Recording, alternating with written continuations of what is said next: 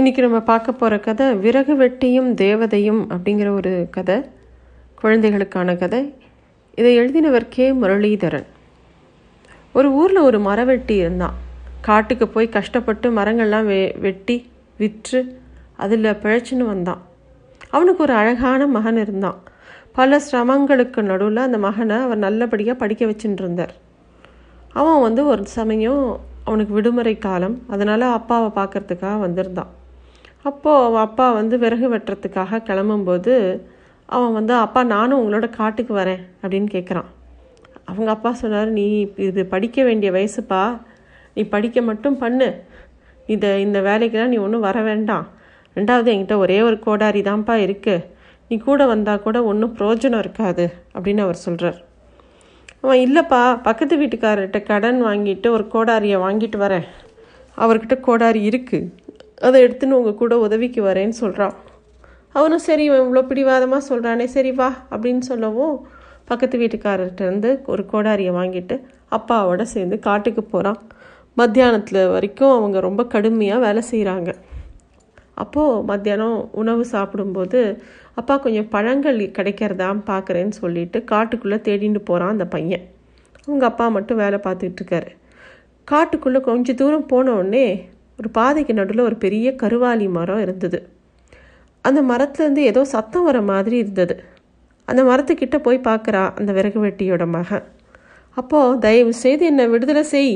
தயவு செய்து என்னோட விடு என்னை விடுதலை செய். அப்படின்னு ஏதோ ஒரு குரல் ஏதோ ஒரு ஓலம் யாரோ அழுதுகிட்டு கெஞ்சி கேட்குற மாதிரி இருந்தது. அவன் கிட்ட போய் பார்க்குறான் அந்த பையன். அந்த மரத்தோட வேருக்கு பக்கத்தில் ஒரு ஒரு பெரிய பாட்டில் கிடந்தது. அந்த பாட்டிலுக்குள்ளேருந்து தான் அந்த சத்தம் வந்துட்டு இருந்தது. பாட்டில் எடுத்து பார்க்குறான். அதோட மூடியை திறக்கிறான் அந்த மகன். அதுலேருந்து ஒரு முதல்ல புகை மாதிரி வெளியில் வந்தது. ஒரு மங்கலான ஒரு உருவம் தெரிஞ்சது.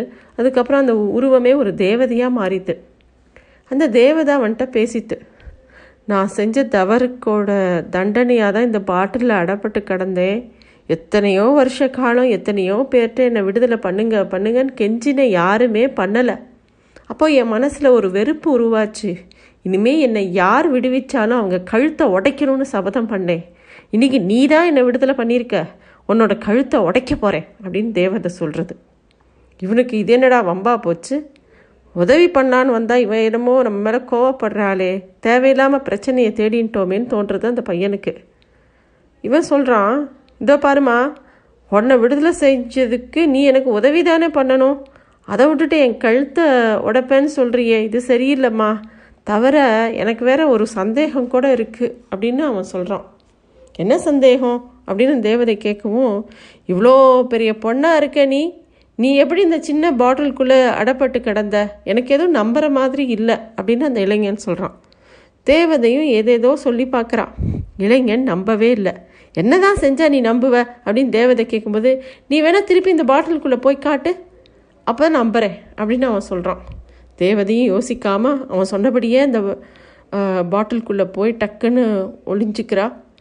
அவன் எதிர்பார்க்கறது அந்த தேவதை எதிர்பார்க்கறதுக்கு முன்னாடி அவன் டக்குன்னு அந்த பாட்டிலை மூடிடுறான். அவன் அப்படி பண்ணுவான்னு இது இந்த தேவதை நினைக்கல. தயவு செய்து என்னை விடுதலை பண்ணு நீ சொல்கிறதையெல்லாம் நான் கேட்குறேன் அப்படின்னோடனே இல்லை இல்லை உன்னை விடுதலை பண்ணினா உடனே நீ என்னை கொல்றேன்ப என் கழுத்தை உடைப்பேன்பற அதெல்லாம் நான் பண்ண மாட்டேன் அப்படின்னு இளைஞன் சொல்லும்போது இல்லை இல்லை என்னை விடுதலை பண்ணு. உனக்கு அற்புதமான ஒரு பரிசு தரேன்னு திருப்பியும் தேவதை கெஞ்சறது. அப்போது இளைஞனுக்கும் அது ரொம்ப கெஞ்சவும் சரி போ அப்படின்னு திறந்து விடுறான். விடுதலைக்கு பெற்று வெளியில் வந்த அந்த தேவதை அவன்கிட்ட ஒரு துணியை கொடுக்கறது. இந்த துணியோட ஒரு பக்கத்தினால எதை தொட்டாலும் அது வெள்ளியாக மாறும். இன்னொரு பக்கத்தினால எந்த காயத்தை தொடச்சாலும் அது ஆறி போயிடும் அப்படின்னு சொல்லி தேவதை சொல்கிறான் அவனுக்கு ரொம்ப சந்தோஷமாக இருக்குது அவன் நேராக தன்னோட தந்தைக்கிட்ட வரான். ரொம்ப நேரமாக மகன் வந்து பழம் எடுத்துன்னு வரேன்னு போனவன் காணும்னு உடனே தந்தைக்கு ரொம்ப கோபமாக இருக்குது எங்கேயோ போயிட்டு இப்படி ஊர் சுற்றிட்டு வரையே. எவ்வளோ நேரமாச்சு தெரியுமா? வா வேலையை ஆரம்பிக்கலாம் அப்படின்னு கோபமாக சொல்கிறார் அந்த கடன் வாங்கின கோடாரியை தன்னோட துணியால் துடைக்கிறான் அந்த பையன். உடனே அது வெள்ளியாக மா வெள்ளி கோடாரியாக மாறிடுச்சு. அதை வச்சு மரத்தை வெட்ட ஆரம்பிக்கிறான் அந்த கோடாரி வளைஞ்சு போச்சு. ஏன்னா அது வெள்ளியாக இருந்தது இல்லையா? அதுக்கிட்ட ஸ்ட்ரென்த் இல்லை. கோடாரி வளைஞ்சு போனதை பார்த்த உடனே தந்தைக்கு கோவம் வருது. பக்கத்து வீட்டில் கடன் வாங்காதேன்னு சொன்னேன். கேட்டியா? இப்போ வளைச்சிட்டியே. இப்போ என்ன பண்ணுறது இந்த ஒரு கோடாரி வாங்கினோன்னா என்ன விலை தெரியுமா? பத்து வெள்ளி காசு ஆகுமே அப்படின்னு புலம்புறாரு. அவன் வந்து சொல்கிறான் அப்பா கவலைப்படாதீங்க. நான் பார்த்துக்கிறேன் அப்படின்னு சொல்லிட்டு அந்த பொ பக்கத்தில் இருக்கிற பொற்கொள்ளர்கிட்ட போய் அந்த வெள்ளி கோடாரியை விற்கிறான் அவர் அந்த வெள்ளிக்கோடாரியை வாங்கிட்டு நூற்றி பத்து வெள்ளி காசுகளை கொடுக்குறார். அதில் பத்து காசுகளுக்கு புது கோடாரி வாங்கி பக்கத்து வீட்டுக்காரன்ட்டு கொடுக்குறான். அதுக்கப்புறமா மிச்சம் இருக்கிற வெள்ளி காசுகளை தான் தந்தைக்கிட்ட கொடுத்துட்டு நடந்ததெல்லாம் சொல்கிற உடனே தந்தைக்கு ரொம்ப சந்தோஷமாக இருக்குது அதுக்கப்புறம் அந்த துணியோட உதவினால் மற்றவங்களுக்கெல்லாம் வைத்தியம் பார்க்க ஆரம்பிக்கிறான். ஏன்னா அதால் தொடச்சா எல்லாரோட காயங்களும் குணமாயிடும் இல்லையா? அதை பண்ணுறான் இவனை பற்றி தெரிஞ்ச உடனே இவன் வைத்தியம் பார்க்கறது தெரிஞ்ச உடனே பல ஊர்கள்லேருந்து பல ஆட்கள் வர ஆரம்பிக்கிறாங்க. அப்படியே இவனுக்கு நிறைய செல்வம் பெருக ஆரம்பிக்கிறது. என்னதான் துணியோட மற்றொரு முனையினால் அவன் எந்த பொருளை தொட்டாலும் வெள் வெள்ளி ஆக்க முடியும். ஆனால் அவன் அதை பயன்படுத்தவே இல்லை. மக்களை குணப்படுத்தி மக்களுக்கு ஒரு நல்லது பண்ணி அதன் மூலமாக வர செல்வத்தை தான் அவன் வந்து விரும்பினான்.